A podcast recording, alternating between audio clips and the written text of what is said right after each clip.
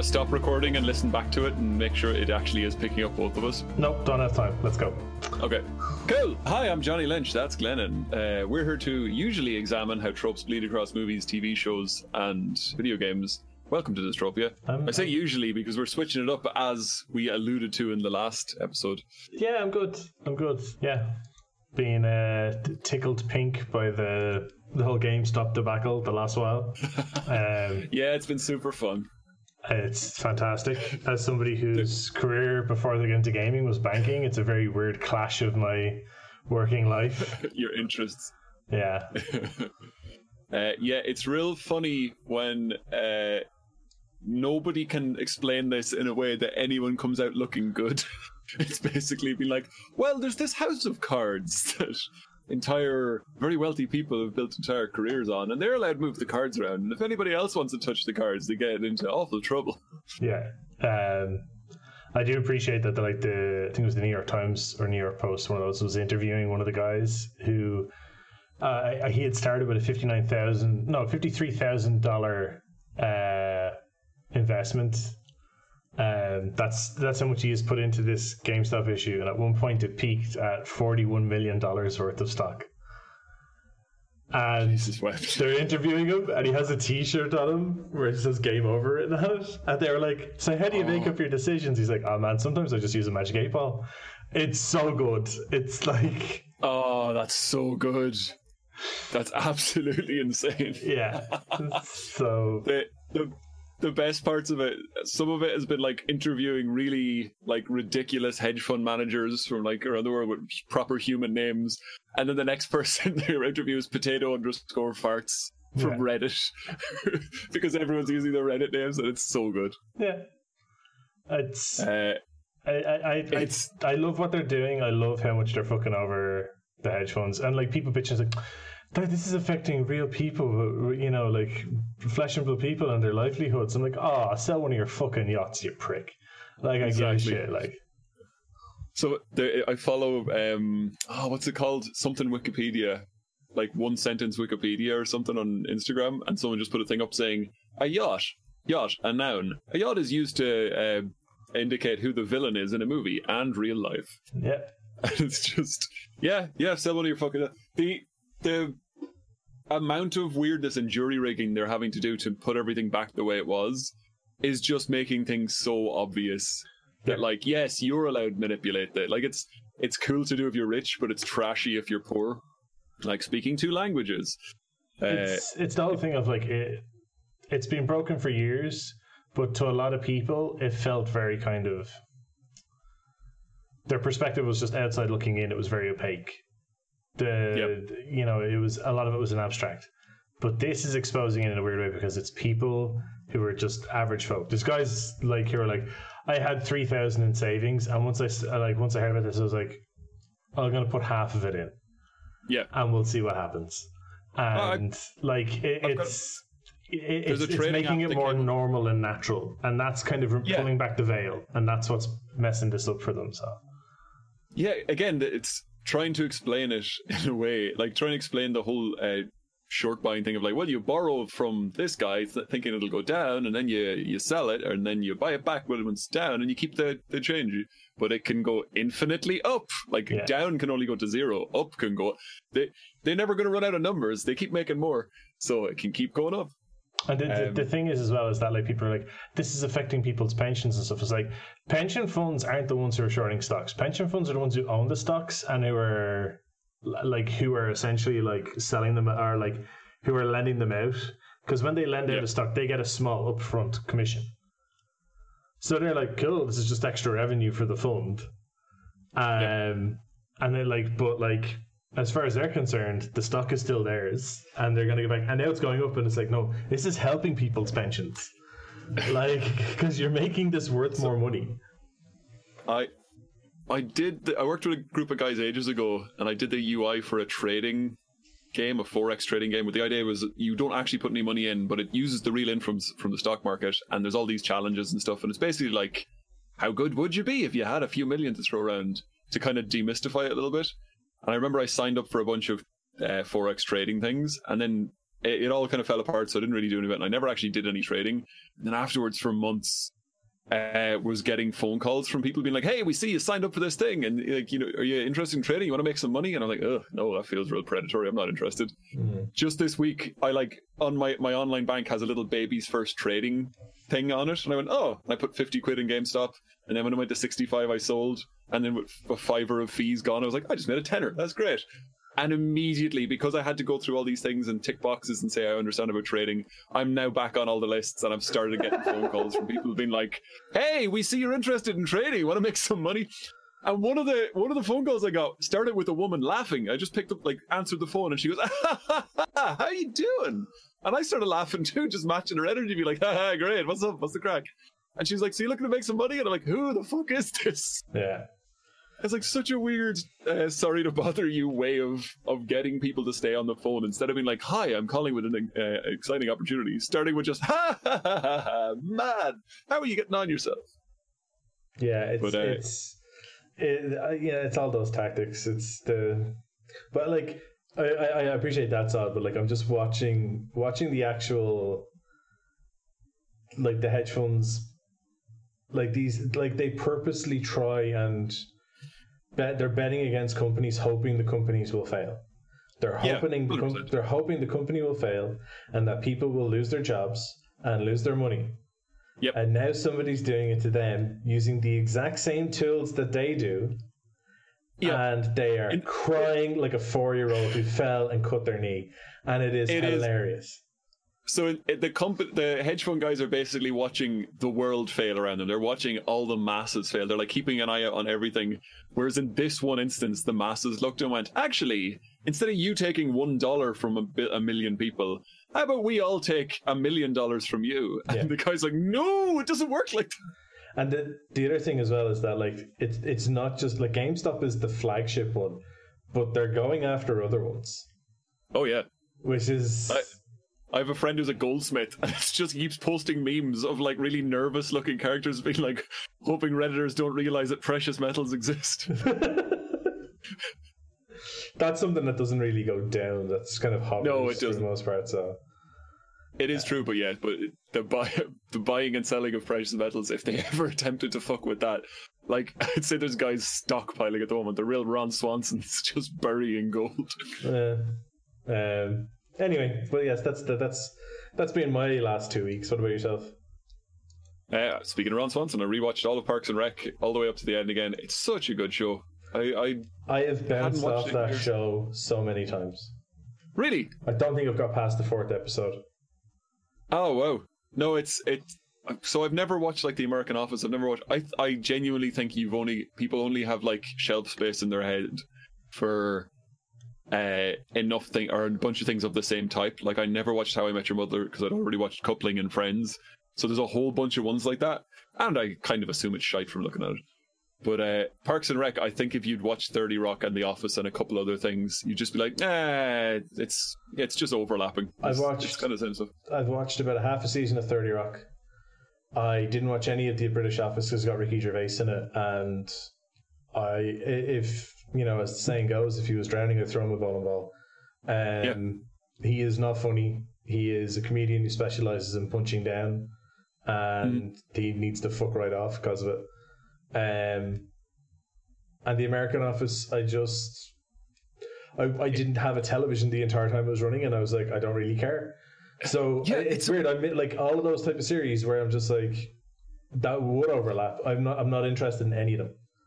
Ah, then it's an entire genre you don't want. I- I, like the American Office as a blind spot for us is insane. Apparently, one percent of people watching Netflix at any given time are just watching the American Office. I have to believe it's on in waiting rooms and stuff. It's not just people can't be sitting down and watching it again and again and again. But maybe like we we've done that with Peep Show. It, yeah, it was could our hangover show. It could be comfort food Yeah. for people. Like it's just you know. Um, But uh, no, yeah, Parks and Rec very character driven. Love Ron Swanson. Lo- it's uh, someone boiled it down to like the various characters that are in it, and the Andy and April relationship. It's like no, no, that's just what would happen if a cat and a dog fell in love. They are completely different people, but they love each other for it. And I'm like, ah, it's a really nice way of putting it. It's they don't like they they don't play it for laughs. They don't do. It's like like the comedy's there, the characters are there. Um, yeah, it works. I love it. That's my Um, comfort food. It's very comforting. No, that's fair. Um, so let's jump into this. We've got our new, the new idea. We'll try it out for a while, see how it fits. So It needs it, it needs a catchy segment title. Like remember I had that notable tropable thing for ages that you loved. You Yeah. loved that. I did. So I I assume master debaters. Sure, why not? Um, yeah. Um, so the general idea being that we pick a creative each. Yep. Um, and I was, thinking as well, like since you were talking about the in the in the in the, in the interval. Um, I feel like if we're picking, it, it should be of the same type. Yes. So this time around actors. Yes. Next time maybe Director or company Directors. or TV showrunners or something like that. exactly yes. Yep. And y- you can pick their entire career, or um, uh, if you want a slice of it, it has to last. It has to cover at least fifteen years. Yep. and we trade these, and then the other person has the opportunity to research and try and shoot them down. You Yes. can look up three examples. You can, sorry, I basically have three examples ready to shoot down your argument, Fantastic. and but I'm like I'm limiting myself to three. And we have to see Yeah. if you can get, if you can basically get the other like if you come up with one that is legitimately a, a uh, strike against my card, I'll be like, yeah, okay, I'll give you that. So, Yeah. And then we can see. But we're gonna go through them. So, so as we discussed, my one is Tim Curry. No. Yeah. Your one is Tim Curry and I'm doing Denzel Washington. Yes, but right? so I am trying to shoot down Tim Curry, and you're trying to shoot down Denzel Washington. Let's just clarify. I gave you Denzel Washington as my choice. You gave me Yes. Tim Curry, and we're trying to. Yep. It's it's like the it's like the, the, uh, defend your thesis thing. I hold that Denzel Washington. I think I said from ninety five, but ninety three either will work. Like just from Yeah. from at least ninety five. I, I I the reason why I was like some of his stuff before then was very much like bit part and like he was taking a job he could get before Yeah, he yeah. became like the leading man.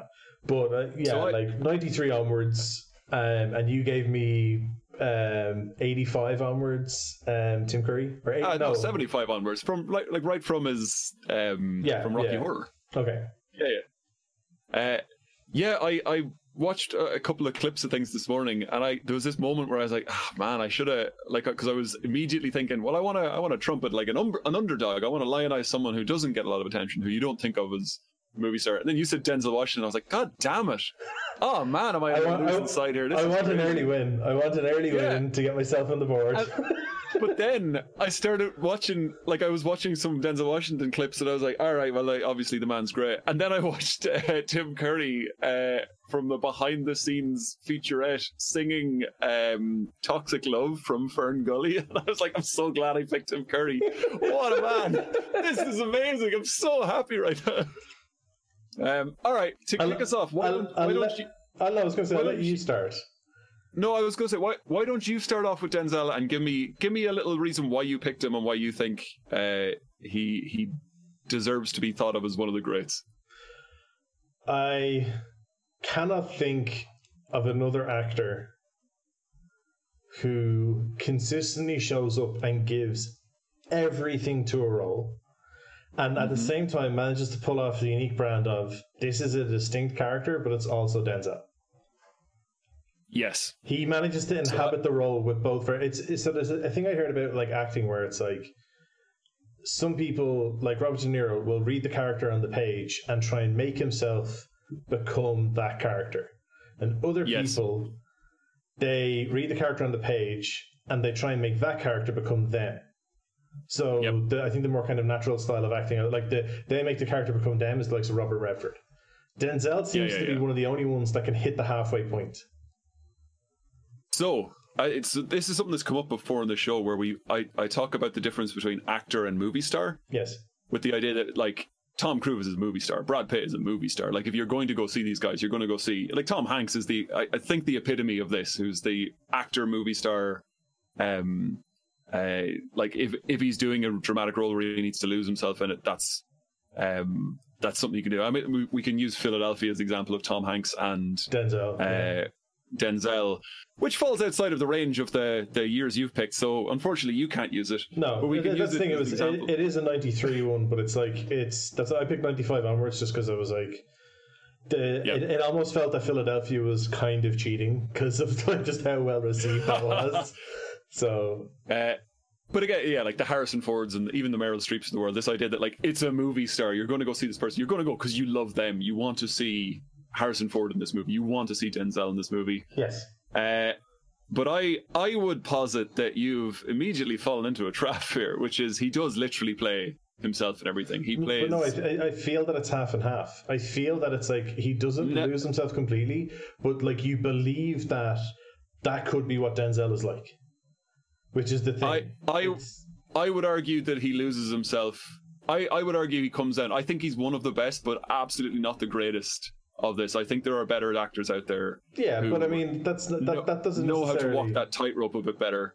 but that's not necessarily I- shooting down his his level I- of his quality. Yeah. Like So I I I don't know if you've got his, his filmography there, but I was looking Mhm. over his uh, uh, movies and I was trying to see if I could come up with uh, a sentence that basically describes his mo- all of his movies, all of his characters. go on. So he plays in any given movie uh, an arrogant but smart badass who's backed into a corner and must use guile and charisma and a never ending pack of chewing gum to seize control.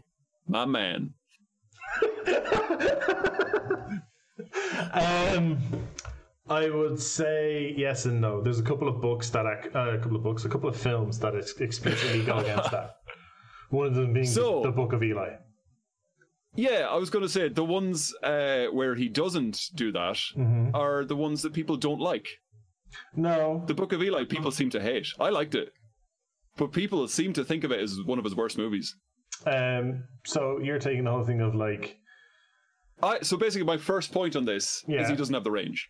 He plays the same guy in every movie. First of all, he always plays a black guy. That's racist. No, but uh, he he doesn't have any range. And I'm going to basically uh, pin this point to the 1998 movie Fallen, in which he plays a police officer who is uh, trying to who basically puts a, a serial killer on death row and puts him in the chair. Mhm. And it turns out that the serial killer is actually a fallen angel, this demonic entity that has been jumping from person to person. yeah, And when a, a new set of murders happen, they think it's a copycat killer, but Denzel realizes it's the same entity just moving from person to person. I would argue that Denzel Washington in his movies is just Denzel Washington moving from person to person. he is the demonic entity from Fallen. There- I know that. I'm, hey, I know I'm saying some real weird, strong shit here. I love Denzel, but I have to argue my point. yeah, I know. I'm literally being. I'm literally being the fallen angel's advocate here okay, so and my, saying that every time one of his characters dies in a movie, the Denzel spirit just moves to the next character, and it's all just the same dude doing it in every single one. so first off, if you'd actually watched Fallen, you realize it can only be transferred by touch. So I don't know when the characters from his various films actually get a chance to touch one another. Second of Point of all, order. it's not just touch; it's proximity. Because at the end of Fallen, he moves into a cat that was nowhere near the body. Yeah, Continue. Yeah. Um, no, I actually think Fallen's actually a good example of the range he has because there's a point in that spoilers. The film is 23 years old. Get a grip on yourself. Um, where he himself becomes taken over by the spirit, Yes. and his whole personality changes. And it's a good enough change that you're it's noticeable, but it's not so strong that you that like a, the casual passerby would be like, that guy's not like not himself. That guy's acting weird. And Yep. I I understand your concept of like he is somebody who is backed into how, a corner. how many times? How many times does he chew gum? Like, what? It's not just Brad Pitt eating food. Now it's literally gum. He does it in Titans. He does it in. yeah, uh, because like the gum thing, I know is just because it's like it saves you having to use a spit bucket. you can just you could chew the same piece of gum between takes. Uh, He's- Brad Pitt he's doesn't use a spit bucket either. He just eats it. But like, But he was doing it in American Gangster or something, something more recent. I was watching. Going, Are you still? fu- It could be the same piece of gum, as far as I fucking know. probably is probably his lucky gum. The, the like. There's a number of films. I get your whole thing of like he has, you know, he's a He's amazing. He's magnetic, but I'm just saying he doesn't have the range. I think he does. Mostly, it's like okay. So I don't. What, what I- examples within your time frame? Uh, Fences. I haven't seen Fences. Go on. Okay, so Fences is based on a play. It was uh, when it was doing its run. I think it was on Broadway. I assume it was on Broadway. Um, the character that he plays, uh, Troy Maxon, um, was played by uh, James Earl Jones. Oh, nice. and um, but the, and he wanted to do the adaptation of it, and he al- is also the director and the producer of that, so he has range in just in his skill level of what he's able to accomplish. Fences, Yeah. he is the bad guy. He is the absolute irredeemable shithead asshole. He is an unfaithful husband, an abusive father. There is no redeeming que- uh, features on this guy. No redeeming quality whatsoever. And you sit there in the whole film and you're like, I fucking hate this asshole. Right?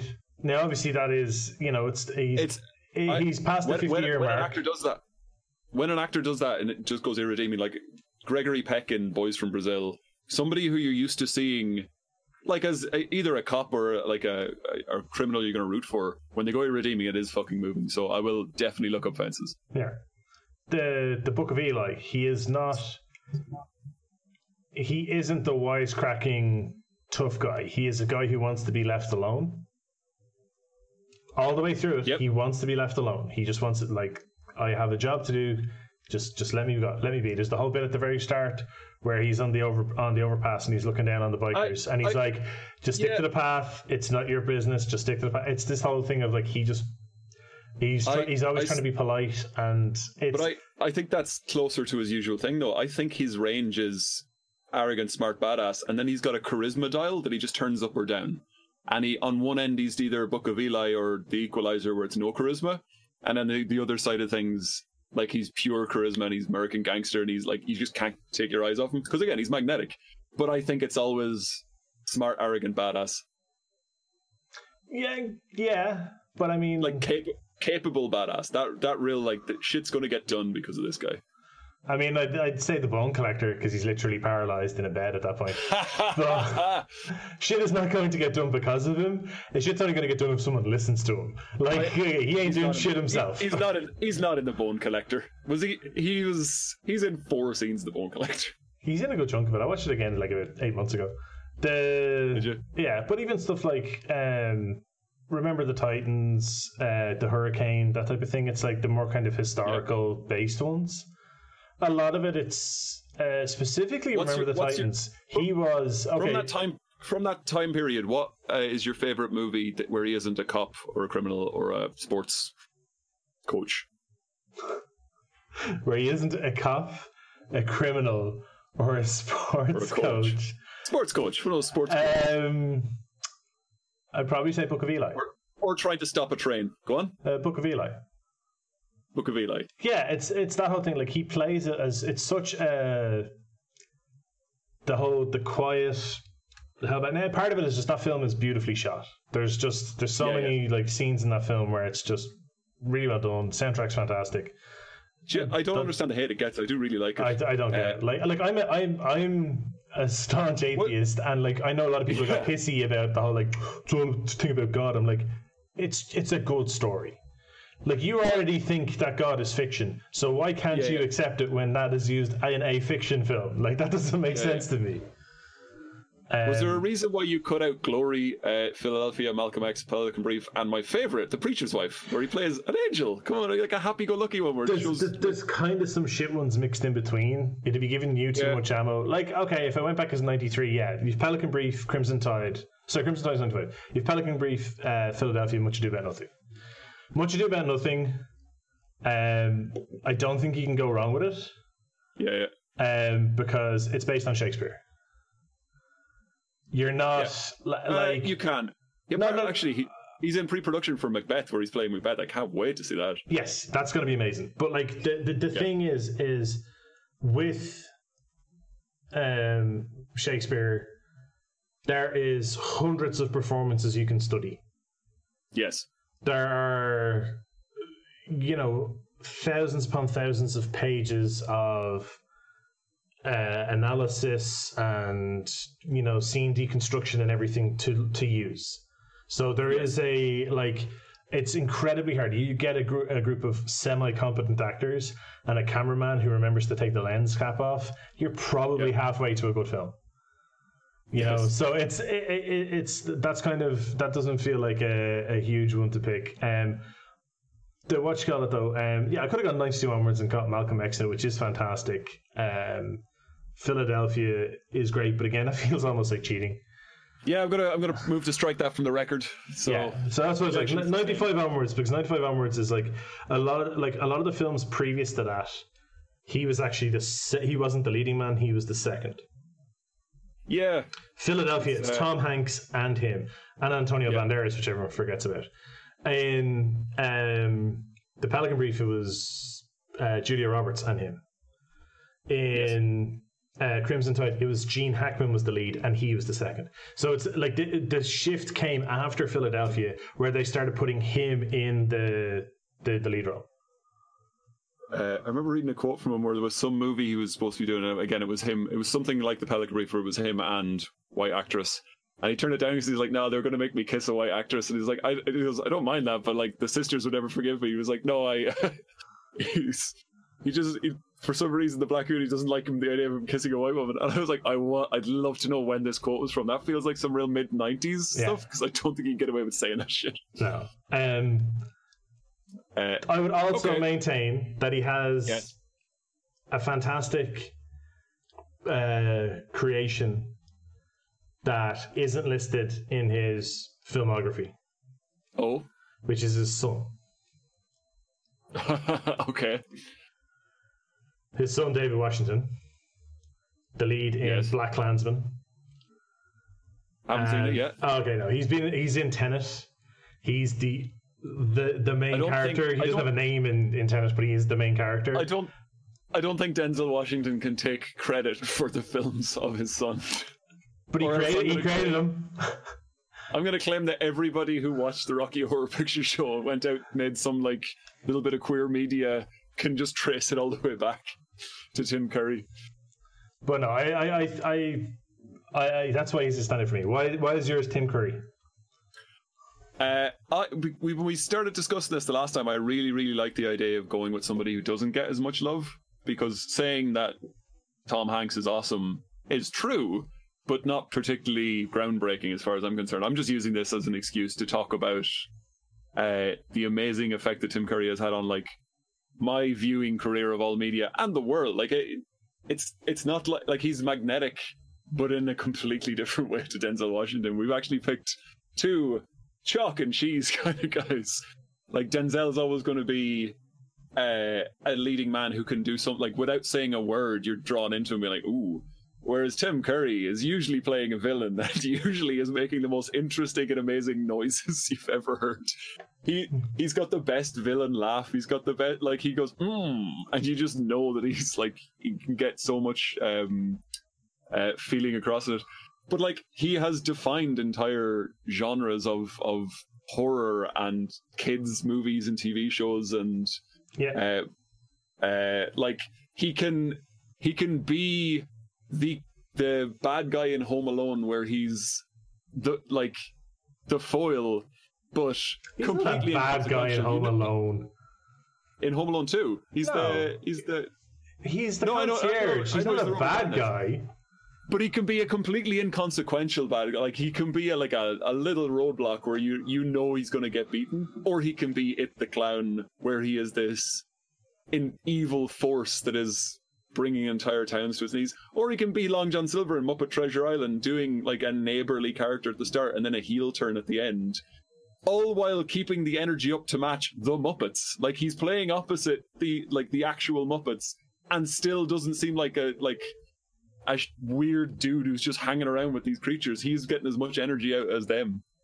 Um, and then like from that pinwheeling into TV and video games, like he's now in he's the Nigel Thornberry. He's in Samurai Jack and Freakazoid and Gargoyles and Captain Planet. Uh, and now he's doing Brutal Legend and Dragon Age, and just most recently is doing Criminal Minds, where he plays a Blackwood, a backwoods killer, uh, in a bunch of episodes. And I'm like, Yeah. great, he's still fucking killed it. Season six cliffhanger into season seven, Yeah. if I remember. I don't, But, and, and and can be com- like he's a character actor. He's the, I'm saying he's like one of the ultimate character actors, but he can be bit part, throwaway line. He's he's the he plays someone's jacket in in Jim Henson's Dinosaurs, or he can be the main bad guy on screen, like absolutely eating the scenery and and pulling your eyes away from the the leading man.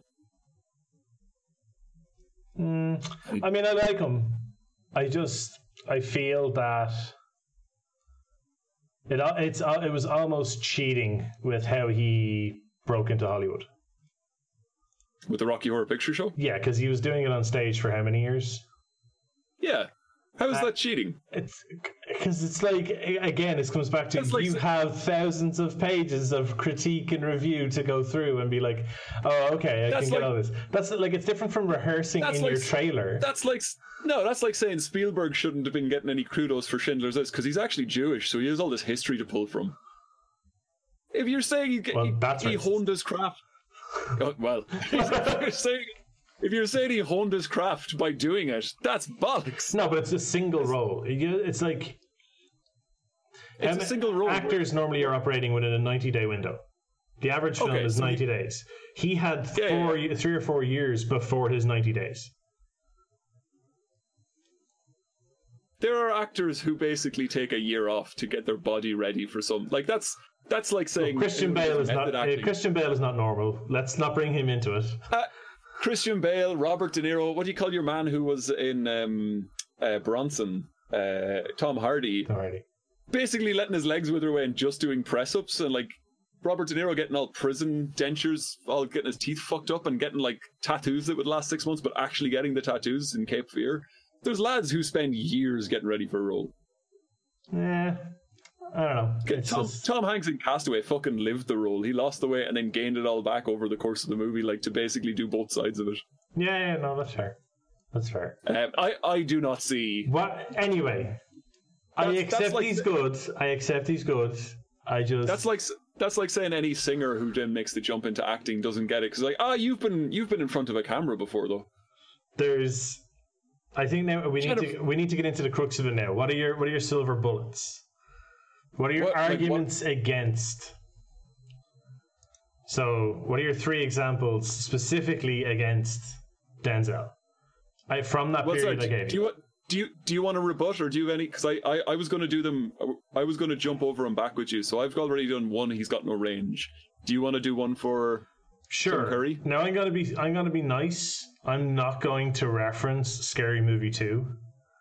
Yeah, Okay, which he Ah. is in. He is in. Right. I'd say he's probably the best thing in it. I mean, he's the only good thing in it, but um, the so he was in a direct to film, direct to video sequel to the Addams Family. Yes, he played Gomez Addams. Opposite who? Who played Morticia in that? Oh, I have no idea. Daryl Hannah. oh my god. I do remember I just remember staring at her for ages and thinking there was something wrong with her forehead. They'd fucked up her wig or something. Yeah, she's also really Oh tan, man. which is very weird. Weird. and there's uh there's also like the the the Addams grandparents are in it. The film is horrendous. And and even his acting in it is terrible. Yep. When you're Uh, watching it, you're it- like, this this has no redeeming features whatsoever, no redeeming qualities at all. Yep. And I also I would go on, go on. go on. I, I would put that down to his uh, uh, his sheer uh, what's the word when somebody puts out a lot of has a lot of output begins with P.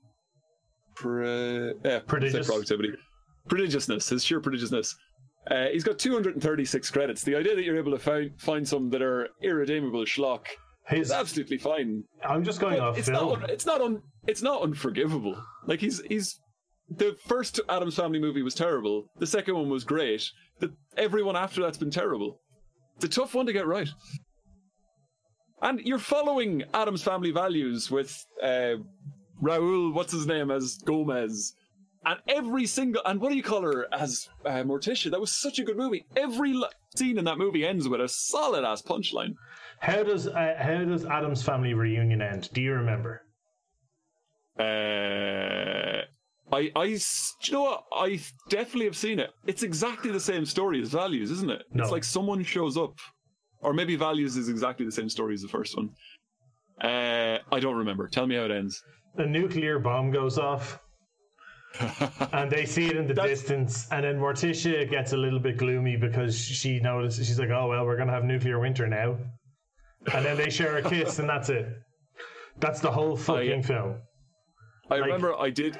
I didn't do an acting class. I did some sort of drama class one time, but it wasn't quite acting. But there was an improv element to it, and you can tell when people are bad at improv when they just introduce a gun to the scene. So like, all right, we're all in a restaurant. Let's try and do some comedy. I was like, maybe I'm gonna rob the place.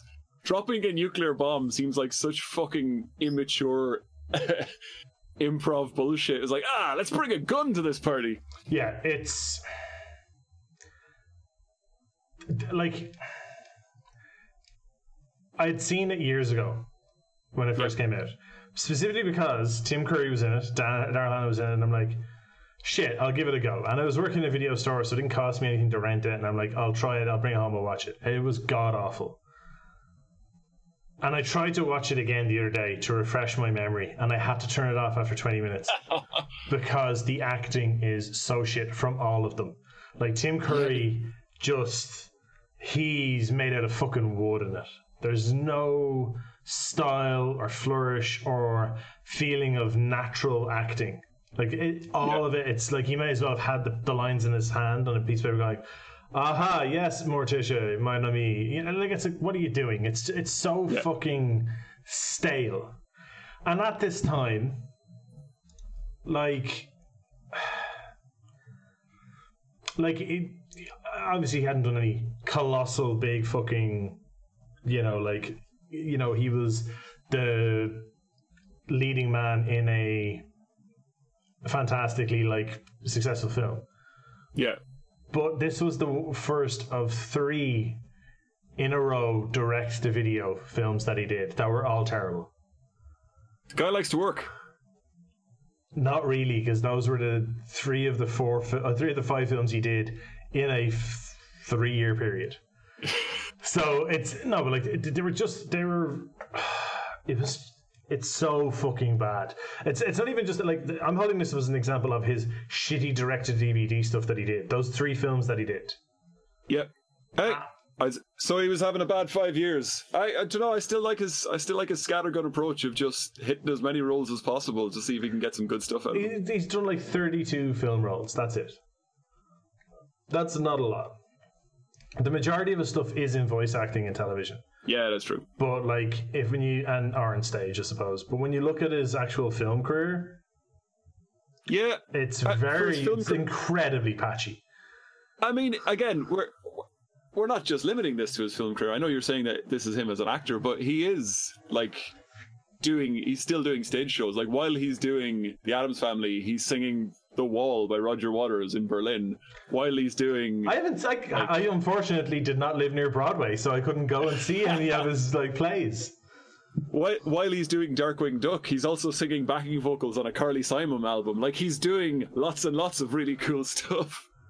It's just as an actor, I just Yeah, hey, It's- it's. Do you know what? There's no guarantee. If you're, I will admit that when you're sitting down and you see that Tim Curry's in it, I would see that. I would have a spark of joy knowing that he's in there somewhere. you know- but it's no fucking guarantee. But that's the thing. I have that like there's three cases here that I've specifically pulled, called out, and two of them had that where I'm like, wow, that actually looks like a good lineup. This will be pretty good. And you watch, you're like, Yep. oh my god, that's 90 minutes of my life I'm not getting back.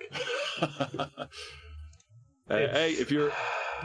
Imagine how bad they would have been if they didn't have Tim Curry to punch up whatever I don't know. I never would have watched them. Like, Uh, one, Is that one I of his just- roles. I just want to jump to one one of of his the other roles- ones quickly. Hang on, just one, one of the other his roles quickly. is. Go on. the other one, right? So we have Simon Pegg and Andy Serkis as the two leads in this film. We have Isla Fisher, we've Tom Wilkinson, we've Bill Bailey, we've Tim Curry. It's directed by John Landis. You're like, this is gonna knock it out of the fucking park. What the fuck movie is this? Is it the alien Bur- one? Burke and Hare. It's based on the Burke and Hare murders of like the early 19th century. Yeah. And it was a black comedy. Yeah, yeah, yeah. Except it's missing one of the things of. It's missing uh, jokes. They're usually needed in a comedy film. Yeah, you want Um, those. It's missing kind of a good story. Uh, the two main characters, um, one of them was, uh, but Andy Serkis as well was originally meant to be David Tennant, um, and it was meant to be like in they were like being played them all off as like a um, what was it? John Landis said it was like an evil Laurel and Hardy. Right, right, right. Um, Oof. There's there's no real scares because they were meant to be like oh it's a little bit sinister, a little bit hard. Don't really work. There's the humor is all terrible. Um, Yeah. the cast have been given. There's the whole thing of like you know a good actor could be given a shit role and still make it good, but this is an example of not that. Because it's a group of good actors who are given a shit script and they have they just can't pull anything out of it. And this seems to be a recurring theme. He is as good as the script he's given. He's got Ridley Scott syndrome. It's like it's he can't put like he, he can't just carry it on his own. There, are, there are so many movies where he just carries it on his own. There- But that's because I are- think I, I think in a lot of those that the the character is made for him. Yeah, not always. Like the the one of the things that maybe go back and start looking at his career is him being the villain in Brutal Legend. That was supposed to be Ronnie James Dio, but he couldn't. He just they they started recording with him, and he he didn't quite get the whole voiceover thing and video games thing. Before that, he'd done like the the v, uh, FMVs from Command and Conquer Red Alert, and he's fucking amazing in Brutal Legend. He he completely takes over as a character, and he's harking back to like him being the evil smog monster from FernGully and even like the devil from Legend, but he still makes an original character out of it. I th- I think the hits hit so hard that the forgettable misses are that they're forgettable. They're not unforgivable. They're not. Oh my god! If you're saying I'm not getting uh, my life back, it's because the movie sucked. It's not because he sucked down the movie. Personally, I don't think he has like you're saying when the hits hit, they hit hard. I don't think the hits have hit I- since 1985. With Clue, with Legend, with Is there know, any role? If there's any, has there any role you've seen him in where you think there's someone who could have done it better? Like, well, he was great in that, but if this this actor would have destroyed it. Um, because I I can like there's a few of those uh there's a few Denzel movies where I'm watching it and I'm just watching on this could have been Jason Statham like this could have been fucking anyone they they just needed a dude in here to look badass and hit a lad with a hammer after like Muppets Treasure Island, I think any of his roles could have been played by anyone. Really Yeah, Nigel Thornberry voiceover's different but but voice, because it's, the, it's the voice. It's not the character acting on screen. It's I'm not seeing them act. I'm not. Mm. That's that's more what I'm looking at. It's like their actual uh, like on-screen persona, how they carry themselves in the film, how they work with the others, Yeah. the, the chemistry between mean- the actors. that's it short of, I mean short of Criminal Minds he hasn't I don't think he's done a role since then where he's got that screen presence Like Muppets, still- Muppets Treasure Island, he's great. The year before, he was in Congo, and Congo was a masterpiece. So whatever. and then, but like, a- and then previous to that, like Congo might Congo might be one my, one of my least favorite roles of his and it's still great Well, it's the film is amazing. You know, it's what is it, Amy? That no, it's the fucking sign language and uh, but like, no, but like you go back to like he was great in Legend. He was phenomenal in Legend. Like Yeah, stole the whole film. He is incredible in Clue. It's a He- it's he- a small role in an ensemble cast, but he is great in Hunt for Red October. yes he's Like- amazing in that But th- but like, and then he did like Home Alone two. He did Loaded Weapon one. He did Three Musketeers, where he's Cardinal Richelieu, and he's very good in that. yeah yeah He did and like he did Congo Muppet Treasure Island, and then after that, excuse me, after that, any role could have been anyone. Yeah, maybe that maybe that's the point where we cut off and say, all right, uh, this is me including everything because I wanted to talk about Brutal Legend. But you could then say after much about Treasure Island, like that's it, and his health is fucking depleting, so he's No, again, like like, he's taking that's not his, and that's that's not his fault. Like he, he had a stroke, and like that's not his fault at all. Um, Yeah. I, I'm just like when you were saying, you know, oh, like his whole He's thing. I'm he's like, still doing stuff. Yeah, but for, uh, for a while he was in a wheelchair and everything. Like there was, He's he was on stage in a wheelchair. He he just started playing roles where he could be in a wheelchair. oh yeah, no, no, and, like, and fair play to him. Like it's, I just, Yeah, yeah. like you're taking like his career his say his on-screen career that i can reference directly like started in 1975 and you're saying and like finished in 2010. He's in like a documentary coming out later this year. But Yeah. if you look at like 75 to 2010, but the last 15 years of that is shit. So you're taking 50, you're taking 15 years out of a 35 year uh, career. It's you know what I mean, and just going, oh well, that kind of isn't. If if, you want to amend it to be 75 to 95, I would agree with No, you. no, no. I will. I would say that if I had genuinely, if I had a project starting tomorrow, I had a video game or I had a TV show or I had something with infinite money. I genuinely immediately like, well, what role do we have for Tim Curry? I like we're gonna. There's gonna be some character in this with some weird fucking voice, that, and I need to get him involved in it. I would Hmm. still absolutely tap Tim Curry for a role. The last exhibit, Exhibit C, then, just to to, to finish Well, let's- it off. Let, let me jump. Let me jump back then, because you've done you've you've done a couple on Tim Curry. Let me because I only did range for. Uh, okay, go on, go on, go on. Denzel. So I like that you're you're picking on some of his movies there. I, I kind of rattled through the the uh, his career, saying well he's playing similar characters. Uh, I there's a couple of movies that I really liked that I was watching, like The Book of Eli or The Equalizer. I watched that ages ago, and I remembered enjoying it, and then was like thinking back and being like, I can't remember anything from that movie. I can't remember. Like I I remember him being badass. I remember him like looking into the camera and and like me being like, oh shit's about to go down. But it seems like the Equalizer was not a good movie. I genuinely think they were just trying to do Jace. They were trying to do um Taxi Driver. Well, no, it's an old But TV series. It was a TV know, series they- from like the 70s and 80s that they remade. I know, but the movie that they made is Taxi Driver meets Home Alone. Like it's just he needs to he needs to protect uh, a hooker with a heart of gold or a young hooker Yeah, uh, and uh, he's uh, white girl's in trouble. He needs to start killing people. Sorry, I was describing um, Man on Fire. Let me go back. The Equalizer. Equalizer. That's right. We're back on the Equalizer. Uh, and the movie is just absolute bollocks. Hey, this is one of the ones where it could have just been Jason Statham. Could have been absolutely anyone. Um, they've got that weird thing where if somebody's socially maladept, it counts as a superpower. Like if somebody he's Uh, ex CIA. That's not socially maladept. It's it's it feels like he's playing it like Ben Affleck in The Accountant. It's it's this whole thing of like, oh, you know, I'm I'm a lonely man. He and goes and meets his handler at one point. He's like, "Yeah, I'm retired, but shit's going sideways. Can you get me info on this Russian gangster?" Like, He, yeah, yeah, he does. He functionally does the entire bit from Taken down to helping a girl out with her music career. Uh, he walks into a room and does the Sherlock scan the room to see all the different points I'm going to kill people from. Uh, and I'm pretty sure all of the the Russian villains in it were also in John Wick. Like, it, literally, the actors playing functionally the same things. And I was like watching clips from it this morning, and I forgot there was this whole Karate Kid bit where he's teaching a fat lad how to be a security guard. Uh, it is Uh, such a forgot he's such a that he's such a he's such a Mary Sue of badasses.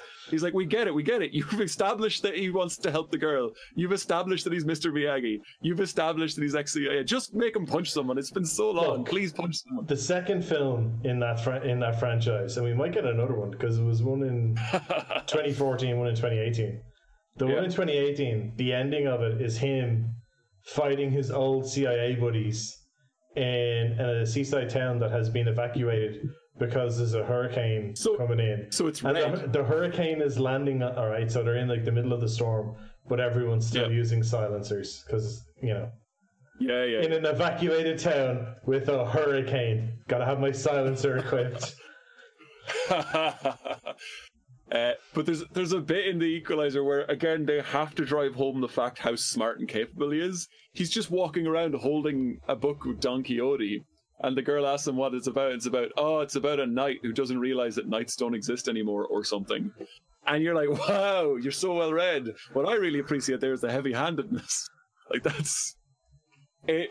It's I, it feels like someone who was a fan of Denzel Washington wrote that movie for him, and it shows. It's it's the kind of movie you'd scrawl in the back of your homework notebook. I know you're saying it was an old TV show, but like, you're supposed to. I I don't know. I it was one of a bunch of movies I saw that came out after Taken and the Bourne movies, which we were talking about last time round. that I genuinely just looking at it going, this could have been this this could have been any actor. It's cool that it's Denzel, but this is not a good movie. Wow, it's got to. Uh, it's it's. I like it, but it's I I like it because of. He almost goes out of his way for the majority of it to not use guns. I, I Yeah. I'm not a fan of when action films just fall back on like the first sign of a fight and everyone pulls out a gun. Because it's Yeah, you're it cutting out a lot of inventiveness. You can show us something cool and memorable, or you can Yeah. pull out a gun. So that's that's just my, my, my like that's I think that's He- why it has a soft I have a soft soft, soft spot for it. I know, but it's re- it's it again. It's Home Alone. It's Batman, except he's allowed to kill people. Like the bits where Batman suddenly gra- like won't use guns, but grabs a dude and pulls him up on a wire, and then inter- like he's like, "Where's the detonator?" It's that, except he then drops like the Equalizer breaks his fucking neck and kills him with a hammer. Like it's it's just that bit of taking it that little bit further. I don't know. It felt like a lot. It felt like it was taking bits from a lot of movies that came out at the time. Uh, while we're on it, which one was Out of Time and which one was Deja Vu? yes, Uh, which one was Unstoppable and which one was Pelham One Two Three? Pelham One Two Three is the remake of the '70s film. Um, there's a hostage situation the- on uh, train. Uh, the the, train one, is the the, bad- the one two three Which one's the one where the train is the bad guy? Not the not the one where the plane is the bad guy. The one where the train is the bad guy. That would be unstoppable.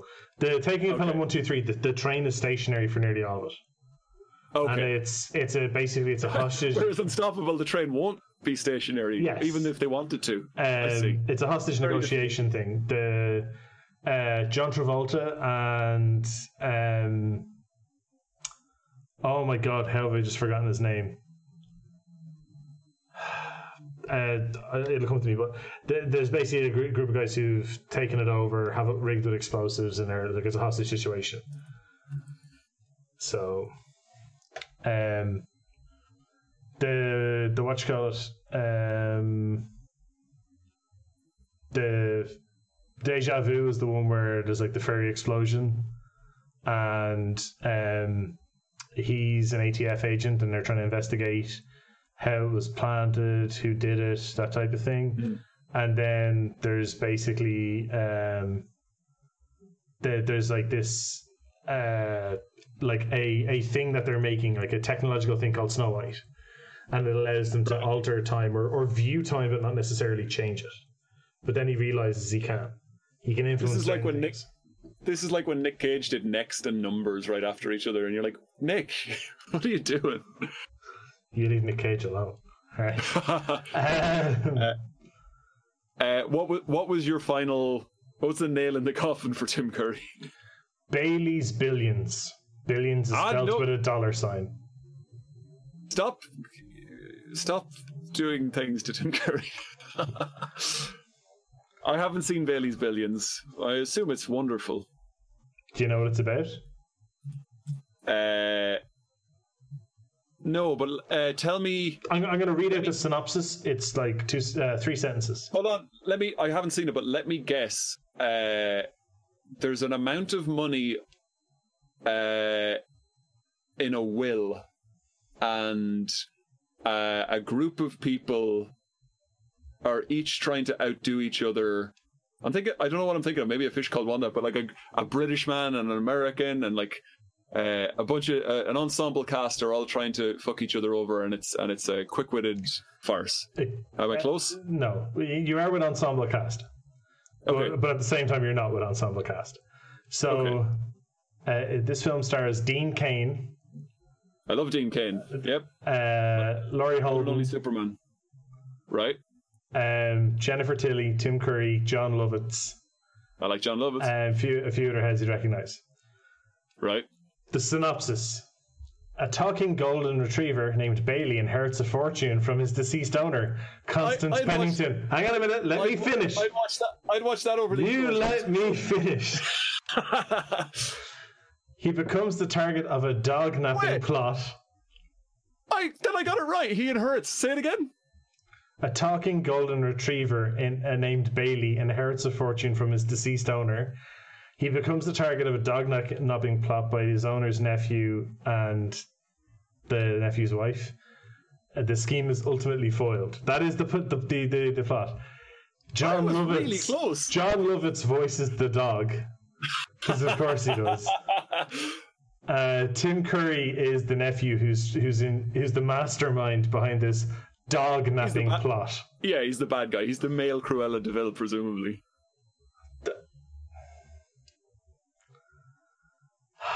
Go on.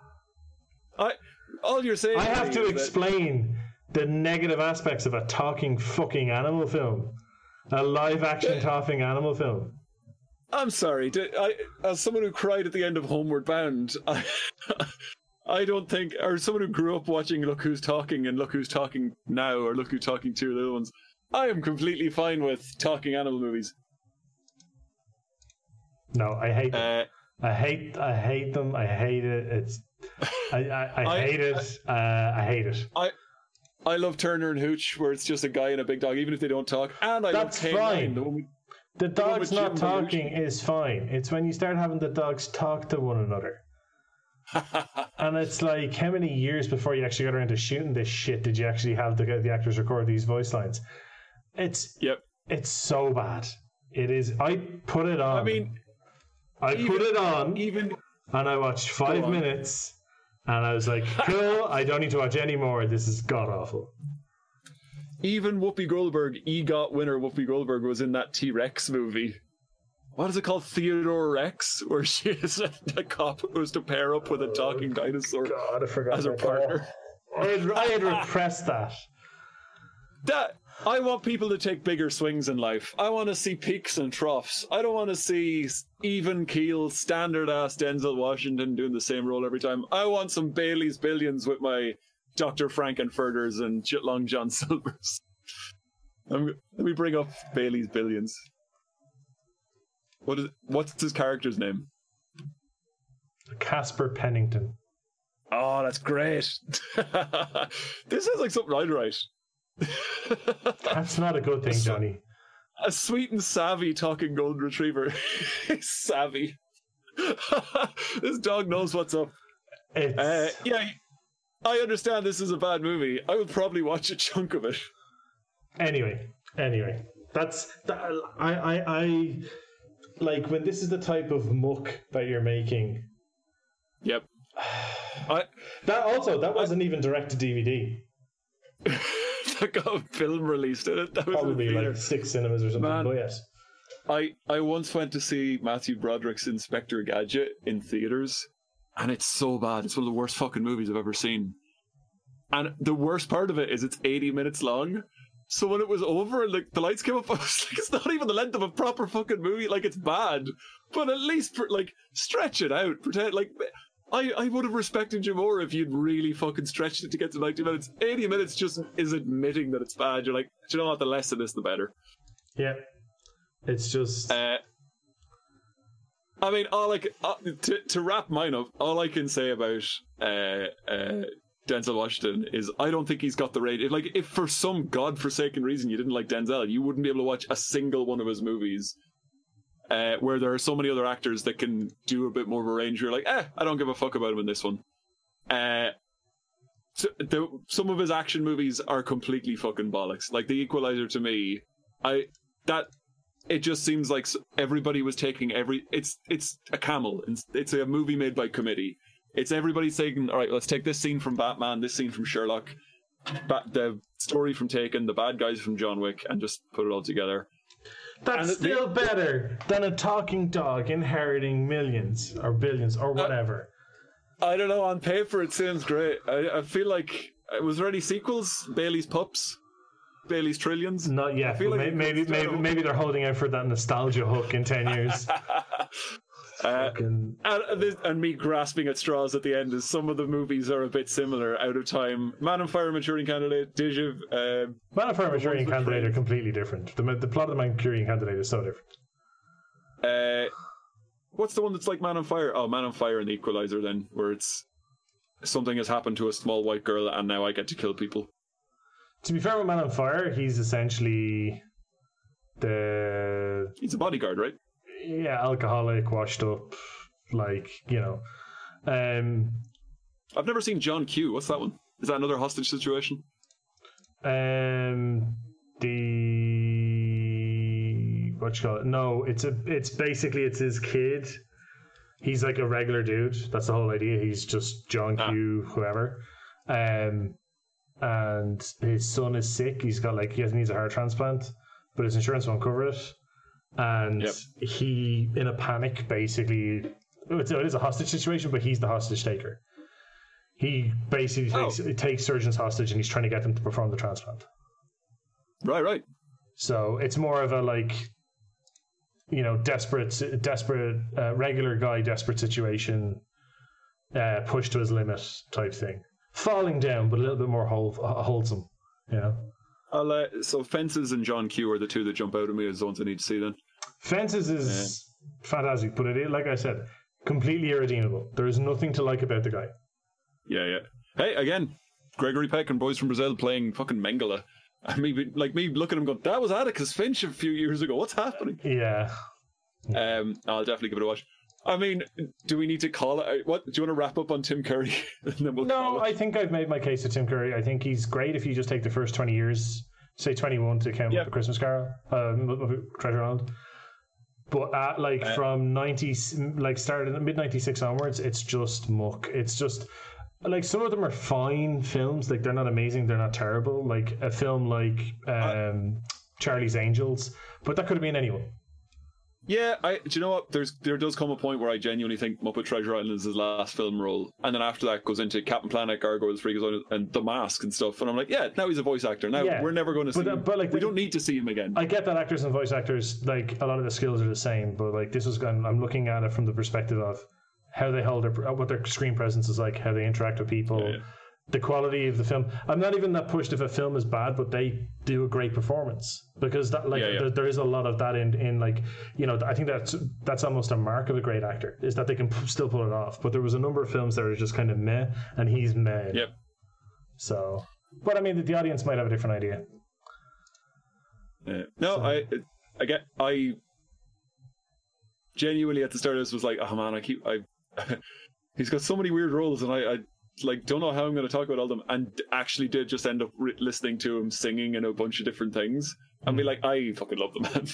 Yeah, Uh, no, I- uh, like I said, he's he's he is he's talented and he has a quite a diverse career. What- But just as an actor on screen, like big screen actor, it's just it doesn't seem to pull off I- that much. I think, I think we could leave it at Tim Curry. When he's good, he's very, very good, and when he's bad, he's horrid. And Denzel Washington, when he's good, he's very good, and when he's great, he wins Oscars. Yeah, and when and when he's bad, when he's bad, those films don't get released. I assume he has people like you know disappeared to make sure those films don't get a release. Yeah. Oh, man, like, uh, I, I, I think we can call this one for Denzel then. All right. But uh, Like I said, I wanted the early win because of a feeling you're going to pull out some that I'm not going to be able to compete with. So I I think if we do film production companies, I've I've kind of mentioned one to you before, so I re- like there's one I I think I've got a real good track record for, but this has been super fun. Yeah. It's interesting having to like yeah, like having to find the defense, and also like like I had to go through like a I was going through Denzel stuff, and a lot of the early ones I'm like, no, that film was too shit. I can't, I can't, I can't. Yeah, yeah. We got to cut that year, but it's a really good one just before. God damn it! And I just had to Oh. like trim the year. I really wish I'd done Harrison Ford versus Denzel or some, something big like that, but I, I for some reason decided that underrated was the way to go. Oh well, we'll see, we'll see. Yeah. Anyway, um, I would like I would like to hear the audience's opinions on on what they think if they would throw a vote. If they like, we're we're counting it for Denzel. Would they count it for Tim? What's going Yeah. on? Well, Actually, we should post this with a with a poll and get people to vote on which they Absolutely. think is Yeah, better. So, um, cool. Thanks a million, guys. Thanks for tuning in. Cheers, everybody. Hit me one time. Hit me twice. Oh! Ah! Oh! That's rather nice. Oil and grime. Poison sludge. Diesel clouds and noxious muck. Slime beneath me, mm, slime